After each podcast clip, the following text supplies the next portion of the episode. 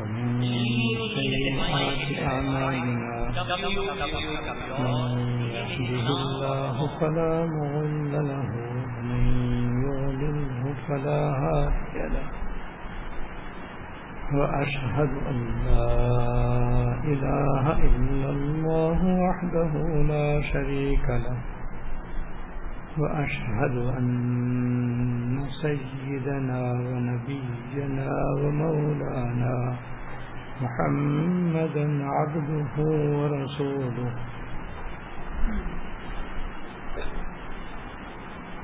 صلى الله تعالى عليه وعلى آله وأصحابه وبارك وسلم. وبارك وسلم تسليما كثيرا كثيرا. أما بعد، فأعوذ بالله من الشيطان الرجيم. بسم الله الرحمن الرحيم. يا أيها الرحيم الرسل كلوا من طيبات وعملوا وعملوا صالحا. صدق الله العظيم.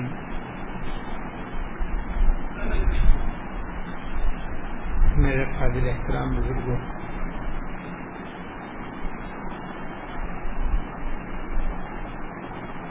حیات المسلمین کی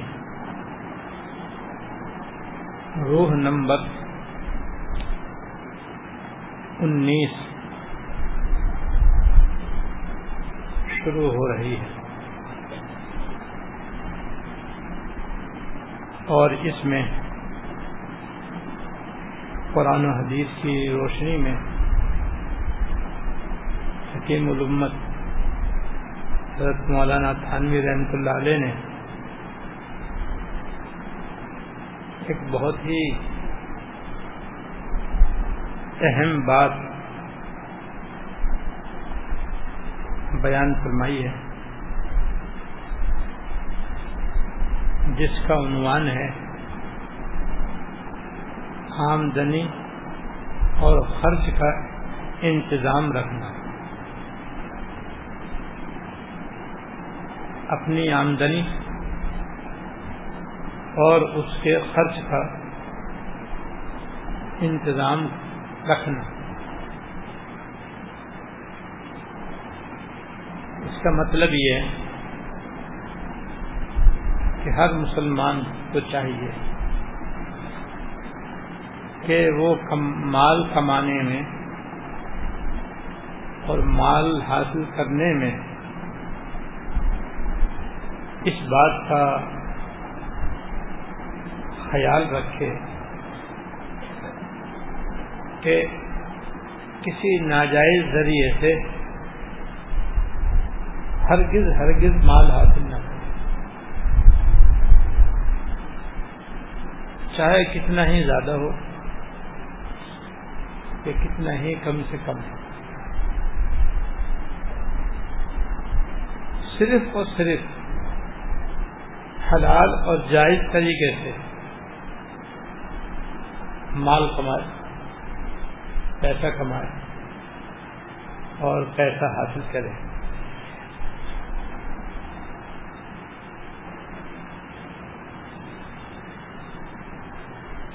یہ تو مال حاصل کرنے کے بارے میں ہو گیا کہ مال آدمی کیسے حاصل کرے۔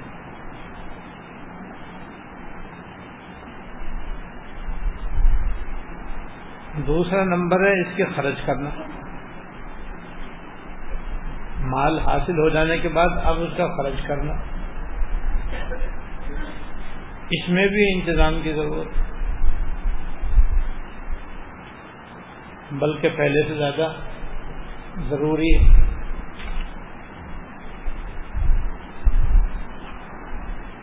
تو اس میں انتظام کرنے کا مطلب یہ ہے کہ جب مال خرچ کرنے کا نمبر آئے تب بھی شریعت کی پاسداری کی جائے۔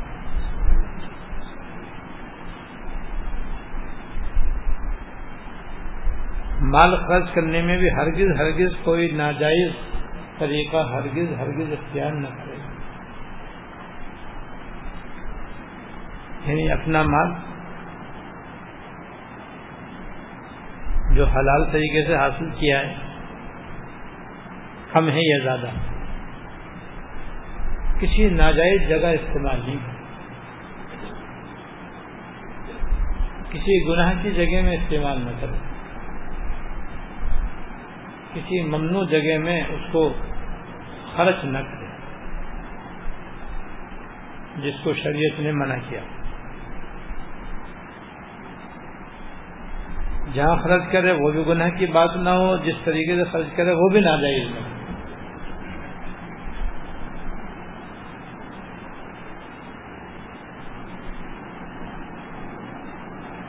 جہاں خرچ کرنا اور جس طریقے سے خرچ کرنا شریعت کے اندر جائز ہے، وہاں وہاں اپنا مال بقدر ضرورت احتیاط سے خرچ کرے یہ مطلب ہے آمدنی اور خرچ کے انتظام رکھنے۔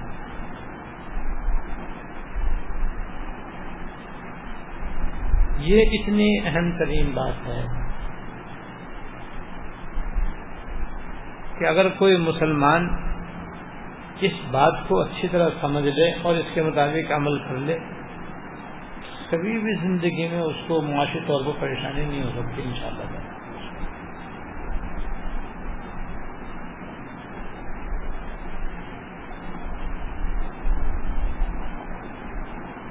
بلا شبہ غربت بھی پریشانی کا باعث ہے۔ اور بہت سے انسان اور ان میں کچھ مسلمان بھی بلا شبہ ایسے ہیں جو غربت اور اخلاص کی وجہ سے پریشان ہے لیکن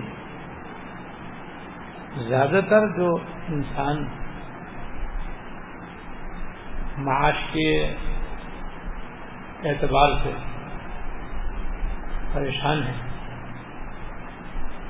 اور بہت سے مسلمان بھی۔ باوجود ان کے پاس آمدنی کا ذریعہ موجود ہے۔ اگرچہ تھوڑا سا ہے۔ ایسے بہت سے مسلمان بھی پریشان ہیں۔ اس پریشانی کی بڑی وجہ یہی ہے کہ ان کے کمانے کے طریقوں میں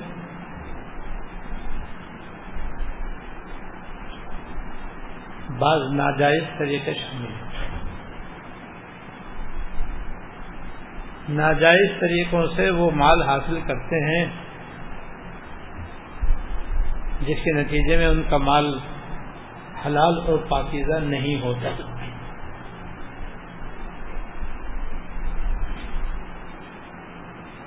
ناجائز ذرائع سے ان کے پاس مال آتا ہے۔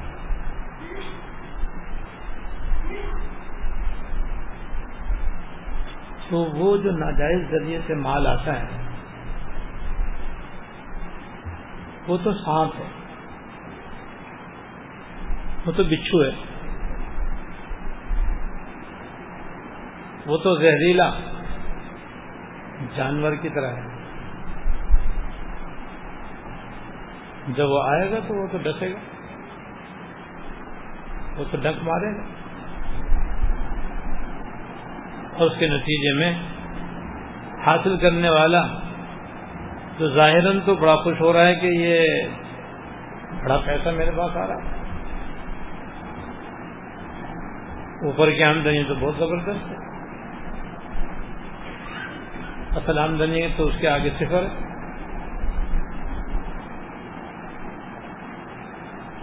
لیکن جب وہ مال آئے گا، جو ظاہر بڑا خوبصورت اور بڑا اچھا لگ رہا ہے، جب گھر میں آئے گا، جیب میں آئے گا، ہاتھ میں آئے گا اور ڈنک مارے گا، تو پھر اتنا پریشان ہوگا، اتنا پریشان ہوگا کہ الامان والحفیظ۔ جتنا پہلے سے ہوگا، اس کو بھی ختم کر دے گا۔ اور جو مال حلال اصل میں ہوگا، وہ بھی اڑا دے گا۔ اور مزید ایسی ایسی بیماریاں، پریشانیاں، مصیبتیں صدمات ہموم غموم اور تکلیفیں پیش آئیں گی کہ زندگی عذاب بن جائے گی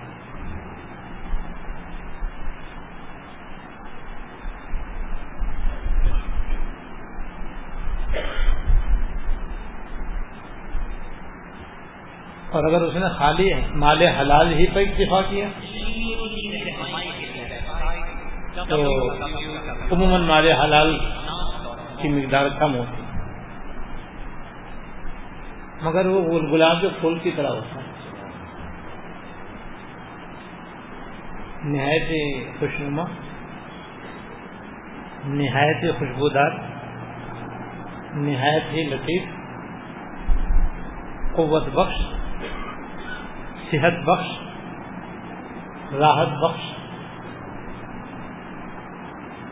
کم پیسوں میں زیادہ سے زیادہ کام نکلے عزت سے نکلے آرام سے نکلے راحت سے نکلے اس کو کھا کر، پہن کر، استعمال کر کے صحت بحال، سکون نصیب۔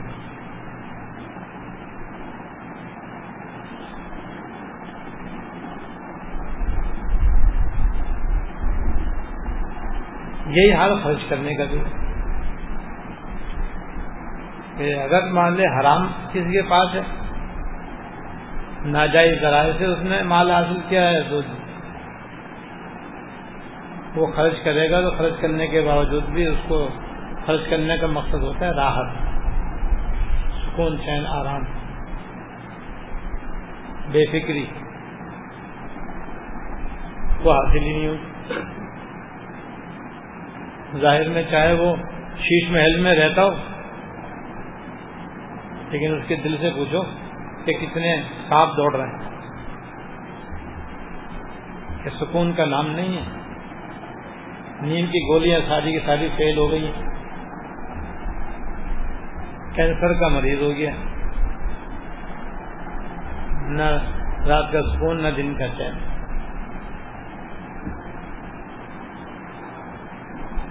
تو یہ مال حرام ڈانگ سانپ کی طرح ہے، سانپ بچھو کی طرح ہے یہ۔ مال حلال گلاب کے پھول کی طرح ہے، چمیلی کے پھول کی طرح۔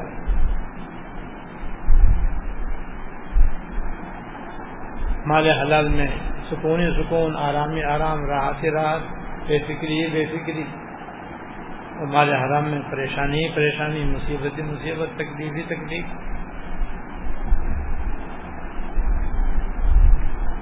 تو آمدنی کو شریعت کے مطابق حاصل کرنا اور پھر شریعت کے مطابق ہی بوقت ضرورت احتیاط سے اس استعمال کرنا۔ بس یہ سکون کی کنجی۔ یہ آرام کی کنجی ہے راحت کی کنجی ہے عزت کی کنجی ہے دنیا اور آخرت میں سرخرو ہونے کا نسخہ ہے۔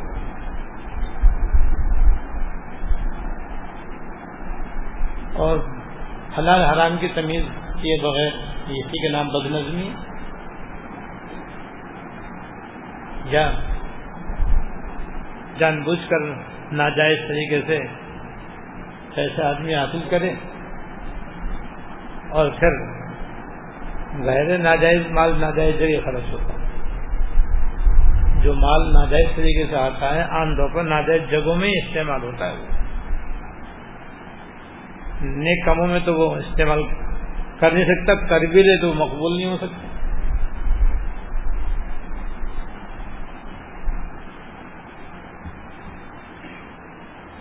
لہذا خلاف دین اور خلاف شرح کاموں کے اندر جب درج کرے گا تو حاصل کیا ناجائز طریقے سے خرچ کیا ناجائز جگہ میں، تو اس سے تو سوائے تکلیف کے کچھ حاصل نہ ہوگا۔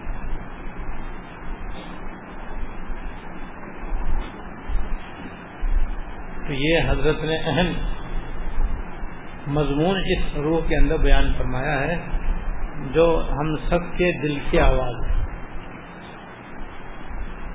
تقریباً ہر مسلمان کا یہ گھر کا مسئلہ ہے۔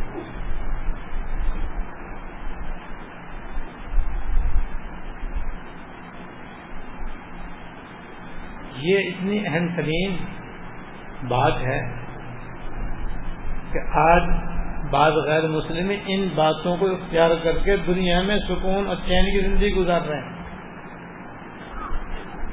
کیوں ناجائز طریقے سے پیسہ نہیں کما رہے؟ جائز طریقے سے کما رہے اپنے مال بیچنے میں وہ دھوکہ نہیں کر رہے۔ جھوٹ نہیں بول رہے۔ ملاوٹ نہیں کر رہے۔ کم نہیں تول رہے۔ کم نہیں ناپ رہے۔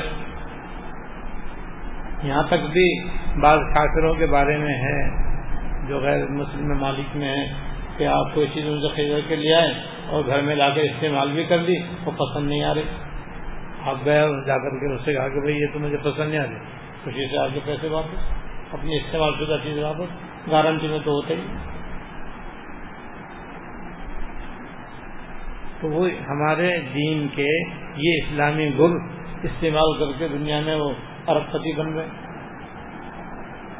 اور اس کا الٹ جو کہ ناجائز ہے، مسلمان اختیار کر کے دنیا میں تباہ ہو رہا کاروبار حاصل کرنے میں کاروبار میں حلال روزی کمانے میں جھوٹ بولنا، دھوکہ دینا،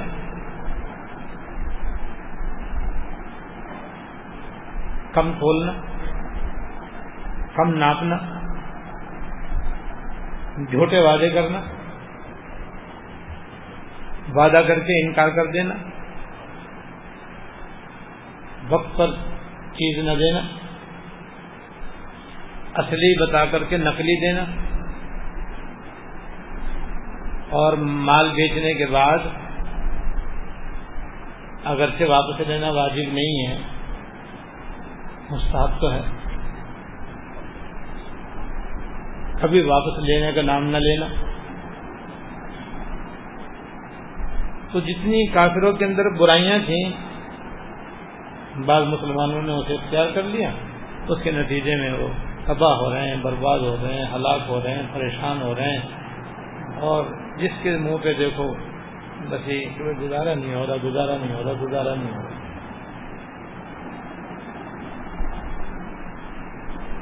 مالداروں سے پوچھو تو وہ پریشان؟ وہ کہتے ہیں بھائی آج کل کاروبار ہی نہیں رہا۔ سمجھ میں نہیں آ رہا کیا کریں، کہاں جائیں؟ انہوں نے سوجی قرضے اتنے لے رکھے ہیں کہ اس کے نیچے اس قدر دب چکے ہیں، اس قدر دب چکے ہیں کہ سبھی کچھ ختم۔ ایک نہیں، بیچ میں واقع میرے علم میں ہے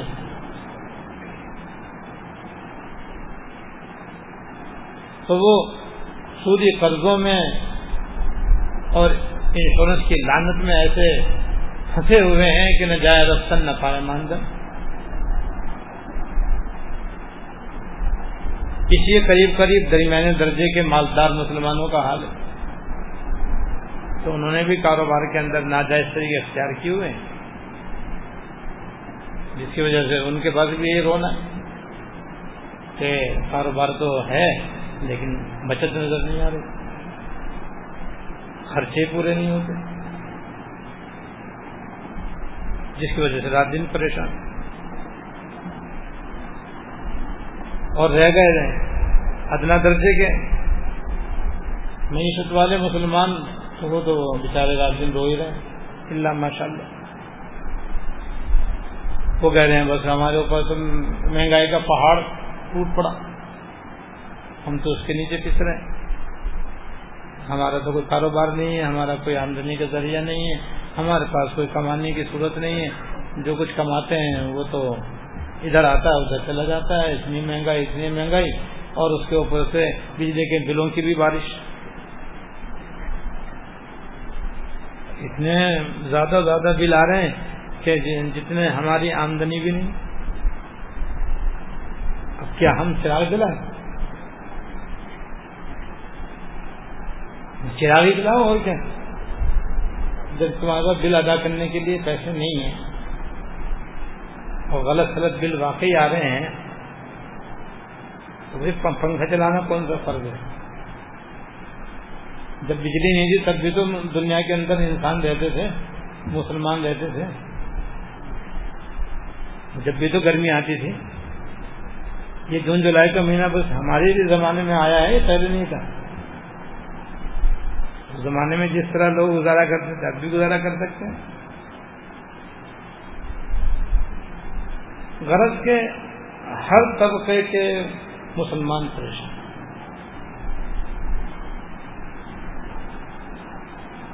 اس کی ساری بڑی پریشانی کی بڑی وجہ جو ہے، بس وہ یہ ہے۔ بڑی وجہ جو پریشانی کی بد نظری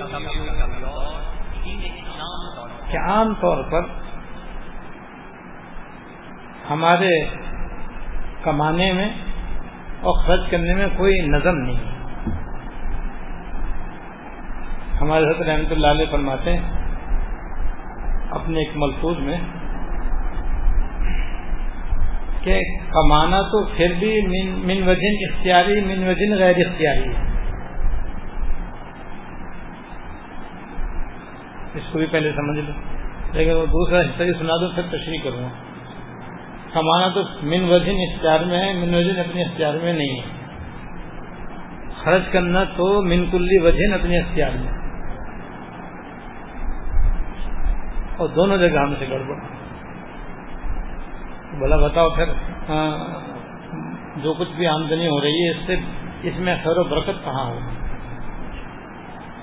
پہلی بات کو سمجھو کمانا من وجن ہماری اختیار میں ہے، من وجن اختیار میں نہیں ہے، اس کی اس کا یہ مطلب ہے۔ مثلا کوئی آدمی دکان کھول کے بیٹھ جاتا ہے کاروبار کرنے کے لیے، تجارت۔ مال کمانے کا ایک بہت بڑا ذریعہ تجارت ہے۔ تو اب ایک دکاندار اپنے مال کو دکان میں لگا کر کے بیٹھ جاتے ہیں یہاں تک تو آدمی کے اپنے اختیار میں اور تشہیر وغیرہ کر کے بھی کچھ تھوڑی بہت ترغیب گراہکوں کو دے سکتا ہے اپنے دکان میں آنے کی۔ کہ جو میری دکان پر مال لینے آئے گا، دس فیصد اس کو رعایت ملے گی یا پچاس فیصد رعایت پر اس کو مال بیچا جائے گا۔ لیکن گاہک لانا دکان کے اندر یہ آدمی کے اختیار میں گاہک تو اللہ تعالی ہی بھیجتے اور پھر گاہک آ بھی جائے تو ہر گاہک سے سودا آدمی کے اختیار میں نہیں۔ یہ نہیں کہ جو بھی آ گیا آپ اسے گردن دبا کے تو وہ ایک تو مرغا آ گیا۔ ہفتے سے ذکر کر کے نمٹانا ہے۔ ایسا نہیں ہے۔ آئے گا وہ آپ اس کو مال دکھائیں گے، وہ مال پوچھے گا، ریٹ دے گا دے گا، ہو سکتا ہے، لے ہو سکتا ہے۔ نہ آج تو پوری کوشش کرے گا کہ اس کو جیسے بھی ہو، کسی نہ کسی طریقے سے اس کو خالی نہ جانے دے۔ لیکن گاہک بھی گاہک ہوتا۔ ہے اگر اسی قسمت میں وہاں روزی نہیں لکھی ہے تو وہ کیسے لے لے گا؟ آپ وہ آپ کی ساری تقریر سن کر اور ساری تسلی بخش باتیں سن کر کے کہہ دے گا مجھے تو سودا پسند نہیں چلو بھائی بات ختم۔ تو دکان کھولنا، دکان میں مال لگانا اور دکان میں بیٹھنا یہ تو آدمی کے اختیار میں، یہ من وجین اپنے اختیار میں ہونا۔ لیکن یہ گاہک بھی آ جائیں اور پھر جو بھی آئے وہ ضروری مال لے کر کے جائے، یہ بندے کے اختیار میں۔ اسی وجہ سے ایک ہی چیز کی مارکیٹ ہوتی ہے۔ سگافا مزار ہے سارے سناری سنار وہاں بیٹھے ہیں۔ جیولری جیولروں کی دکانیں۔ اور سب پہ جناب ایک سے خوبصورت زیورات لگے ہوئے ہیں۔ لیکن کسی کی آمدنی ہے دس ہزار ہے کسی کی آمدنی، بیس ہزار ہے کسی کی آمدنی، پچاس ہزار ہے کسی کی آمدنی، ایک لاکھ۔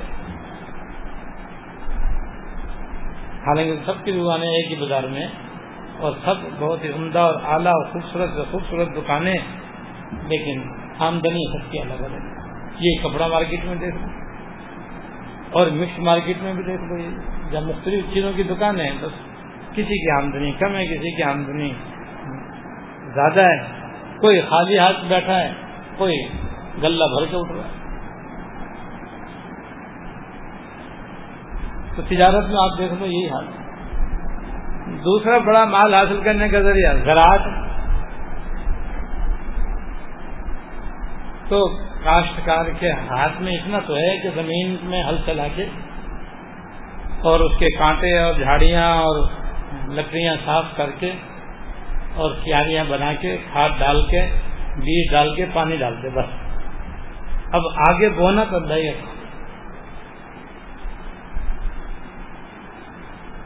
ایک پلاٹ میں فصل لہلا رہی ہوتی، دوسرے کے اندر بیج مر گئے۔ اور وہ ویسی کی ویسے خشک پڑی۔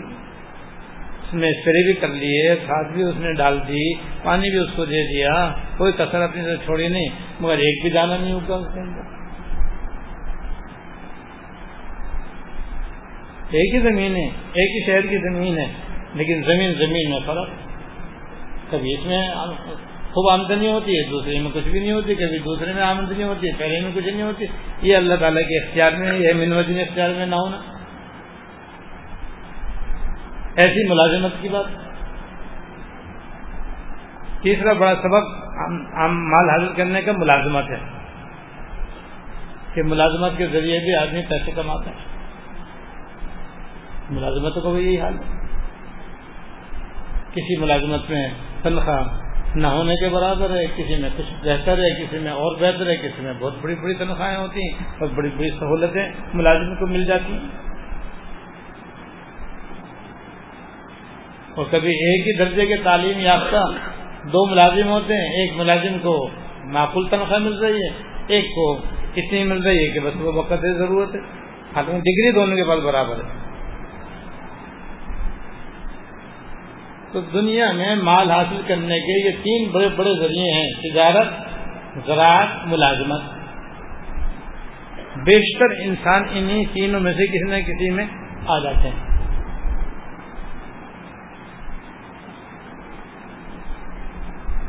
تو ان تینوں ذریعوں کے اندر ایک من وزن تو آدمی کے اختیار میں ہے، لیکن من وزن آدمی کے اختیار میں نہیں۔ جس کی جتنی روزی مقدر ہوتی ہے، اس قدر اس کو مل جاتی ہے۔ لیکن اس میں بھی حضرت فرماتے ہیں کہ یہ خیال رکھنا ضروری ہے کہ تجارت ہو تو جائز ہو، زراعت ہو تو جائز ہو، ملازمت ہو تو جائز ہو۔ کیونکہ ناجائز ملازمت بھی ہو سکتی ہے، ناجائز زراعت بھی ہو سکتی ہے، ناجائز تجارت بھی ہو سکتی ہے۔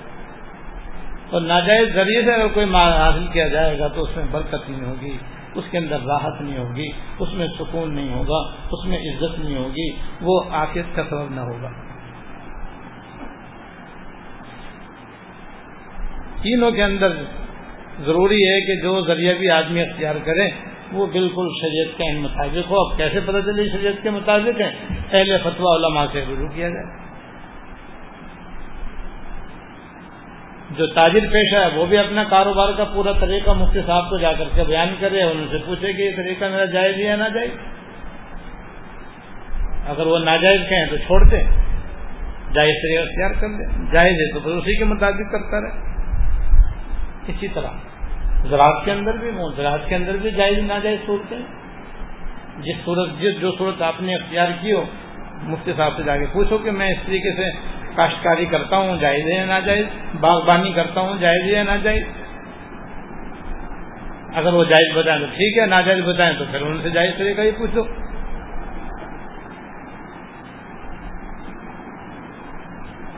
ایسی ملازمت، ناجائز ملازمت ہی بہت اور جائز نوکریاں ہی بہت ہیں۔ جائز ناجائز علماء سے رجوع کریں۔ اہل فتوا حضرات سے پوچھیں، اگر وہ جائز بتائیں تو کرو، ناجائز ہو تو چھوڑو۔ اور جو چیزیں معروف ناجائز ہیں، سبھی کو معلوم ہے ان سے مکمل پرہیز کرو۔ جیسے سود کا لین دین، سود بینکوں کی، سود کے کام کی ملازمت، انشورنس کی ملازمت۔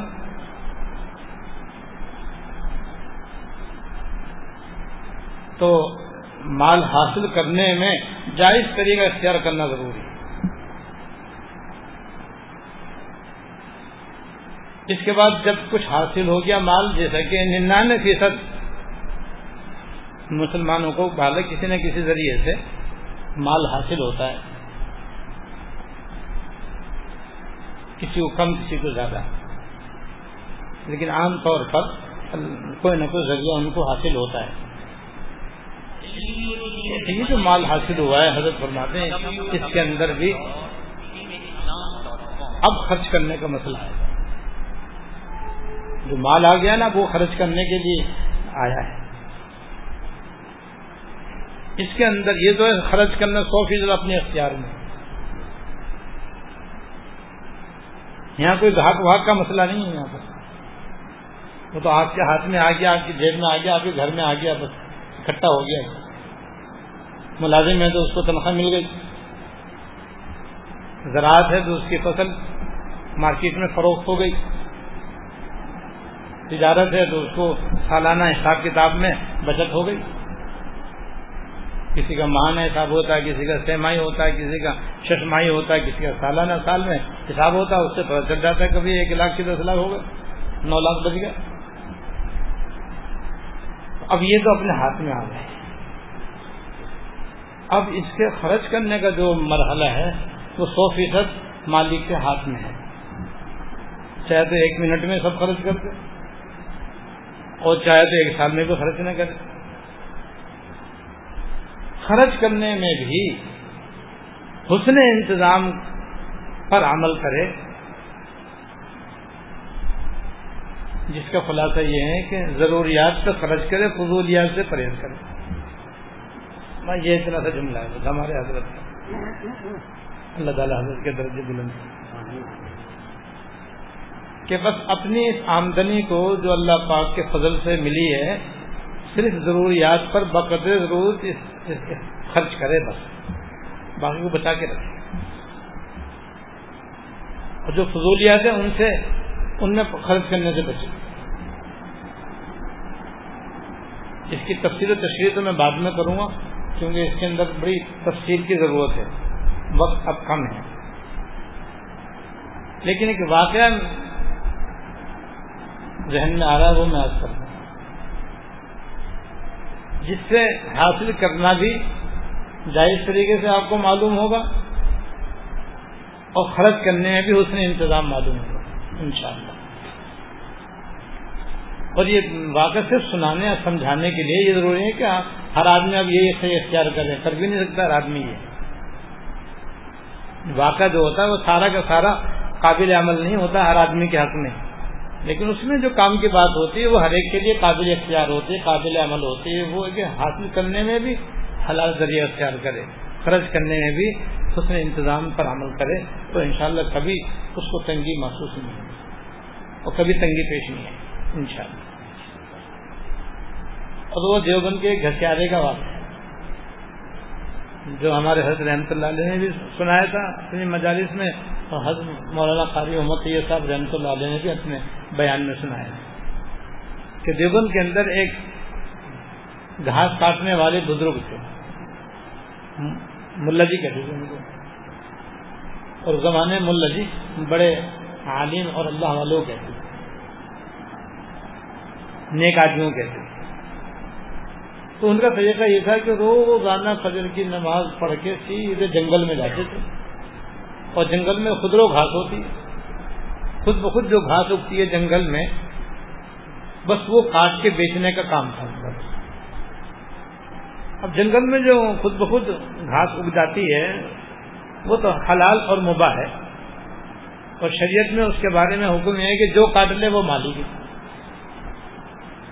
جو کاٹ لے بس وہ مالک ہے۔ اب وہ مالک ہو گیا۔ تو وہ سویرے سویرے جاتے ہیں اور وہاں سے گھاس کاٹتے ہیں اور گھاس کاٹ کے ایک بہت بڑی گٹری سی بناتے اور گٹھڑ بنا کر کے اپنے سر پہ رکھ کر لاتے اور شہر میں آ کر، دیوبند میں آ کر کے وہ چارانے کی بیچ دیتے اس زمانے کے چارانے بھی آج کل کے چار ہزار کے برابر ہوں گے۔ اور چونکہ وہ بزرگ تھے، اللہ والے تھے اس لیے اپنے طور پر بھی انہوں نے بالکل حلال طریقہ اختیار کیا کہ بھائی جنگل کی گھاس اللہ تعالیٰ کی ملکیت جو کاٹ لے اللہ تعالیٰ کی طرف سے وہ مالک، تو یہ تو بالکل بے غبار راستہ ہے حلال کمانے کا۔ یہ انہوں نے اپنے لیے اختیار کیا اور آسان بھی بہت۔ تو محنت نہیں، کچھ نہیں، بس کاٹنا اور گٹھی گٹھڑے اور گٹھڑ بنانا اور اللہ کا بیچنا۔ بہرحال وہ بزرگ بھی تھے تو اس لیے ہر آدمی چاہتا تھا کہ میں خریدوں تاکہ اپنے جانوروں کو کھلا دے گھاس جو تھی وہ جانوروں کے کھانے کام آتی تھی۔ تو کہتے ہیں کہ، فجر کے بعد لوگ ان کے آنے کا انتظار کرتے تھے کہ، ملا جی کب گھاس لائیں تو ہم خریدیں۔ جب دور سے وہ آتے ہوئے نظر آتے، تو ان گاہکوں کے اندر دوڑ لگتی تھی۔ یہ سب دوڑ لگاتے تھے۔ جو سب سے پہلے جا کر گٹری کے ہاتھ لگا دیتا ملا جی اسی سے چارہ میں لے کر کے گٹری اس کے حوالے کر دیتے چلو وہی چھٹی وہ دکان بند۔ اتنا آسان۔ تو چونکہ اللہ والے تھے تو گاہک بھی اس طریقے سے اللہ تعالیٰ نے ان کے خود ہی مشتاق بنا دیے۔ کہ وہ خود ہی سب چمنی اپنے ہاتھ میں رکھتے اور دوڑ لگاتے، جو پہلے ہاتھ لگاتا، اسی کو حضرت گٹھی دے دیتے، چمنی اس سے لے دیتے۔ کوئی زیادہ دیتا تو نہ لیتے، کم دیتے تو کم نہ لیتے۔ یہ بھی عجیب ان کا معمول تھا۔ بھائی چار آنے کو آٹھ آنے ملے تو کیا کرے؟ ہاں تو یہ بھی جائے۔ چار آنے سے زیادہ لیتے نہیں تھے اور تین آنے کی کسی کو دیتے نہیں۔ تھے اب چارانے میں اپنی گٹری بیچ کر کے حضرت فارغ بس، اپنے گھر گئے۔ اب یہ کمانے کا تو یہ ذریعہ اختیار کے جو خالی خالہ اب خرچ کرنے میں اس کا ان کا اس نے انتظام یہ تھا کہ وہ چارانے میں سے ایک آنا تو اپنی ضروریات کے لیے رکھ لیتے تھے۔ ایک آنا خطرہ کر دیا کرتے تھے۔ ایک آنا اپنی بیٹی کو جا کر دے دیا کرتے ایک ہی بیٹی تھی ان کی شادی شدہ۔ جا کر کے اس کو ہدیے کے طور پر دیتے سلا رحمی کرنے کے لیے۔ اور ایک آنا اکابر دالون دیوبند کے دعوت کرنے کے لیے اکٹھے کر لیتے جب سولانے ہو جاتے یا دو روپے ہو جاتے، ایک آنا جمع کرتے۔ سولانے کا ایک روپیہ ہوتا تھا اس زمانے میں۔ جب دو ایک روپے جمع ہو جاتے تو پھر یہ حضرت دالم دیوبند میں تشریف لے جاتے ہیں اس زمانے میں حضرت مولانا محمد قاسم نانوی رحمۃ اللہ علیہ، حضرت مولانا رشید احمد گنگوہی رحمۃ اللہ علیہ، حضرت مولانا محمد یعقوب صاحب رحمۃ اللہ علیہ، اس طرح بڑے بڑے اکابر اس زمانے میں موجود تھے۔ یہ انہیں خدمت میں جاتے ہو جا کر کے پیسے پیش کرتے کہ دو تین روپے میں نے جمع کیے ہیں، آپ حضرت کی دعوت کے لیے، حضرت مجھے تو پکانا کھانا آتا نہیں ہے۔ اور نہ مجھے کسی کو سلیقہ ہے۔ یہ حضرت پیسے ہیں، آپ خود ہی اس سے کچھ کھانا وغیرہ بنا کر کے میری طرف سے دعوت آتی آپ کھانا کھا لیں۔ تو ان کے اکرام میں ایک آنا، روزانہ جمع کر تو حسن انتظام دیکھو کہ چار آنے میں کیسا پیارا انتظام کیا ہوا ہے۔ اپنی ضروریات بھی پوری کر دیں تاکہ مجھے کسی سے بھیک نہ مانگنی پڑے، کسی کے آگے ہاتھ نہ پھیلانا پڑے، کسی سے اپنی حاجت نہ مانگنی پڑے، میں ایک آنا کماؤں اور اس سے اپنا گزارا کروں۔ اور ایک آنا صدقہ دے کر کے، صدقہ دینے کے فضائل حاصل کریں۔ دنیا اور آخر کے جو فضائل ہیں وہ سب ملے اور سلا رہنے بھی واجب ہے، لہذا اپنی ایک آنا اپنی بیٹی کو دیا کرتے اور ایک آنے سے علماء کرام کی خدمت اور ان کی تعظیم و تقریم جو اعلیٰ درجے کی عبادت ہے، وہ بھی کرتے تو چارانہ کمانے والا، چارانے کمانے والا بزرگ، دیکھو کس خوبصورتی کے ساتھ وہ چارانے خرچ کر رہا اور اس کی برکت کے یہ حال تھا کہ حضرت فرماتے ہیں کہ یہ اکابر اس کی دعوت کا انتظار کرتے تھے کب ملا جی آئیں اور ہماری دعوت کریں اور ہم ان کے پیسے سے دعوت کھائیں۔ جب آ جاتے تو یہ سب وہ پیسے حضرت مولانا محمد یعقوب صاحب رحمۃ اللہ علیہ جو دارالعلوم دیوبند کے صدر مدرس تھے، ان کی خدمت میں پیش کرتے تھے، کہتے حضرت، آپ ہی اس کا کچھ کھانا وغیرہ پکوا دیں۔ وہ ہر فن مولا کہلاتے تھے۔ یعنی پکانا، کھانا بھی جانے، سینا پرونا بھی جانے، سارے کام ان کو آتے تھے۔ تو انہیں کے حوالے کرتے تھے کہ بھائی آپ ہی یعنی کھانا پکاؤ اور پھر ہمیں بتا دینا، ہم کھانے کے لیے آ جائیں گے۔ تو حضرت مولانا یعقوب صاحب رحمۃ اللہ علیہ ان پیسوں سے کھانے بناتے۔ جب تیار ہو جاتے تو پھر یہ سب حضرات اس کی اتنی قدر کرتے تھے کہ غسل کرتے، دوسرے کپڑے پہنتے اور پھر اللہ کا نام لے کر کے ملا جی کی دعوت نوش کرتے۔ اور فرماتے کہ یہ ملا جی کے پیسے ایسے حلال کے ہیں، ایسے حلال کے ہیں کہ مہینوں ہمارا باطل چمک جاتا ہے۔ اور ایسا منور اور روشن ہو جاتا ہے کہ ہمارے دل سے گناہوں کے جذبات ختم ہو جاتے ہیں، نیکیوں کے جذبات ابھرنا شروع ہو جاتے ہیں۔ اور عبادت میں وہ توجہ اور وہ خوشو خدو نصیب ہوتا ہے جو ہمیں اس سے پہلے حاصل نہیں ہوتا۔ اور مہینوں اس دعوت کا ہمارے دل پر یہ اثر ہوتا ہے۔ یہ مال حلال کی برکت ہے۔ تو جب چار آنے کمانے والا اس طرح حسن انتظام کے ساتھ اپنے پیسے خرچ کر سکتا ہے، تو چار سو روپے کمانے والا اور چار ہزار روپے کمانے والا اور بیس ہزار روپے کمانے والا کیوں نہیں کر سکتا؟ اگر اس میں برکت نہیں ہو رہی ہے، تو یا تو کمانے کے طریقے میں غلطی ہو رہی ہے یا پھر خرچ کرنے میں غلطی ہو رہی ہے۔ جہاں بھی پریشانی ہوگی، ان دو میں سے کسی نہ کسی پہلو میں پریشانی کوتا کی وجہ سے پریشانی ہو باقی تشریف ان شاء اللہ تعالیٰ اللہ تعالیٰ اپنے فضل سے، اپنے کرم سے ہمیں اس ہدایت پر بھی پوری طرح عمل کرنے کی توفیق کے ساتھ فرمائے وہ آخر دعوان اللہ الحمد، لا نصی سنان عليك انت كما اثنيت على اللهم لك الحمد لا نصي ثناء عليك كما أثنيت على اللهم صل على سيدنا مولانا محمد وعلى آل سيدنا مولانا محمد وبارك وسلم. ربنا ظلمنا أنفسنا وإن لم تغفر لنا وترحمنا لنكونن من الخاسرين. ربنا ظلمنا أنفسنا وإن لم تغفر لنا وترحمنا لنكونن من الخاسرين ربنا آتنا في الدنيا حسنة وفي الآخرة حسنة وقنا عذاب النار ربنا هب لنا من أزواجنا وذرياتنا قرة أعين واجعلنا للمتقين إماما اللهم اغفر لنا وارحمنا وعافنا واعف عنا اللهم اغفر لنا وارحمنا وعافنا واعف عنا اللهم وفقنا لما تحب وترضى. اللهم وفقنا لما تحب وترضى. اللهم أعنا على ذكرك وشكرك وحسن عبادتك. اللهم وفقنا لما تحب وترضى. یا رحم الراحمین یا رب العالمین یا حی یا قیوم یا ذل والاکرام ہم سب کے اگلے اور پچھلے چھوٹے اور بڑے اور خفیہ علانیہ سارے گناہوں کو معاف فرما۔ یا اللہ ہمارے سارے گناہوں کو ساری کوتاہیوں کو درگزر فرما۔ یا اللہ ہمارے سارے گناہوں کو، ساری کوتاہیوں کو درگزر فرما۔ دنیا اور آخرت میں ہر لمحہ، ہر آن آفیت کامل عطا فرما۔ یا اللہ، دنیا اور آخرت میں ہم سب کو ہر لمحہ، ہر آن آفیت کامل عطا فرما۔ یا اللہ، تمام ظاہر و باطن کے فتنوں سے ہماری حفاظت فرما۔ تمام ظاہر و باطن کے فتنوں سے ہماری حفاظت فرما۔ یا رحم الرحمین پوری دنیا میں جہاں جہاں مسلمان بدحال ہیں، پریشان حال ہیں، کفار مشرقین کے ظلم و ستم کا نشانہ بنے ہوئے ہیں، یا اللہ ان سے نجات عطا فرما، ان کے ظلم و ستم سے نجات عطا فرما۔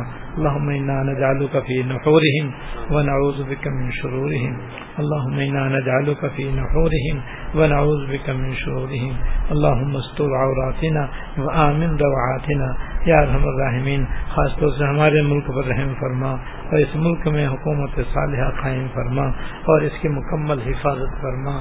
جو لوگ اسلام کے، پاکستان کے مسلمانوں کے دشمن ہیں، ان کے شر سے ہم کو نجات عطا فرما۔ یا اللہ، ان کے شر سے نجات عطا فرما۔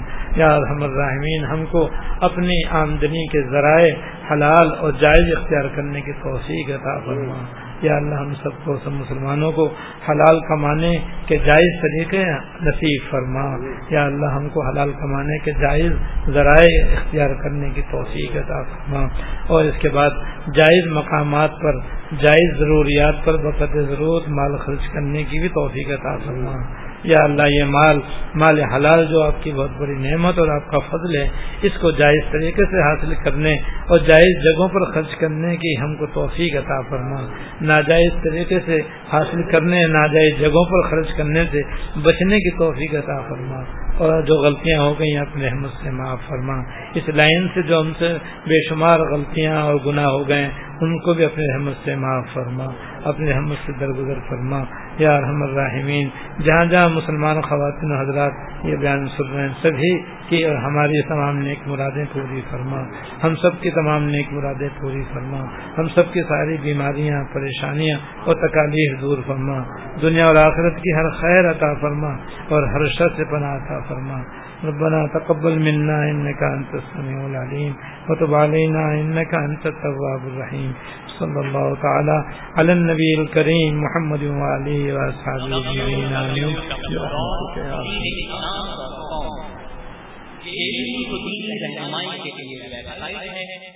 يا رب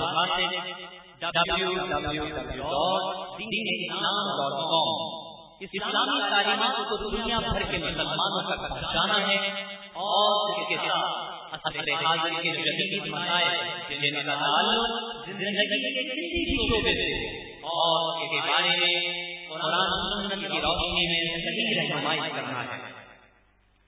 توحید رسالت کے حملوں کا مؤثر جواب اور دنیا بھر کے لوگوں کو نبی کریم صلی اللہ علیہ وسلم کے اوسام کو کمالات اور تعلیمات سے آگاہی پروگرام میں شامل ہے۔ اسلام کے خلاف پھیلائی گئی غلط فہمیوں کو دور کرنا اور مسلمان کے ایمانی جذبات کو بیدار رکھنا بھی اس کوشش کا حصہ ہے۔